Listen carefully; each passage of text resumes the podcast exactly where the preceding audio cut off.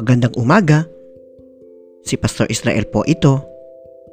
Ang atin pong devotion ngayong umaga ay matatagpuan sa aklat ng ikalawang kronika, chapter 7, verse 14. Ganito po ang sinasabi.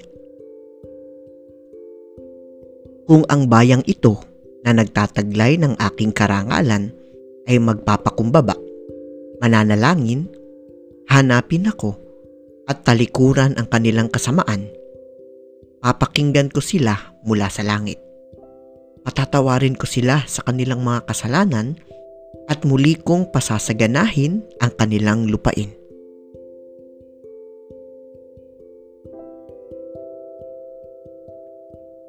Ang talata pong ito ay pahayag ni Yahweh sa kanyang piniling bayan, ang bayang Israel.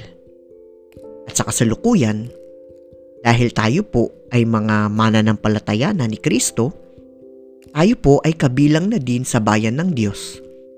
Kaya naman ang talatang ito ay maaari din nating iugnay sa ating buhay ngayon. Ito po ay nagpapahayag na ang kasaganahan mula sa Diyos ay ating makakamit kung tayo ay magiging mapagpakumbaba at tatalikod sa ating mga pagkakamali. Ito ay isang hamon at pamantayan para isang Kristiyano na nararapat pagsikapan. Kaya naman nawa, atin pong itanim sa ating puso at isip ang mensaheng ito.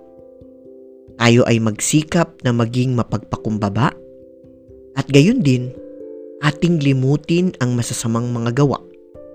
Tayo ay maging mapagmahal at mamuhay ng may kabanalan katulad ni Kristo Jesus. Tayo po ay manalangin.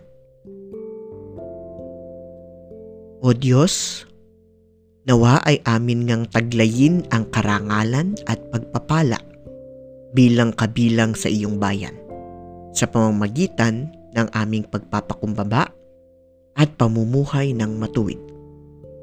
Amen.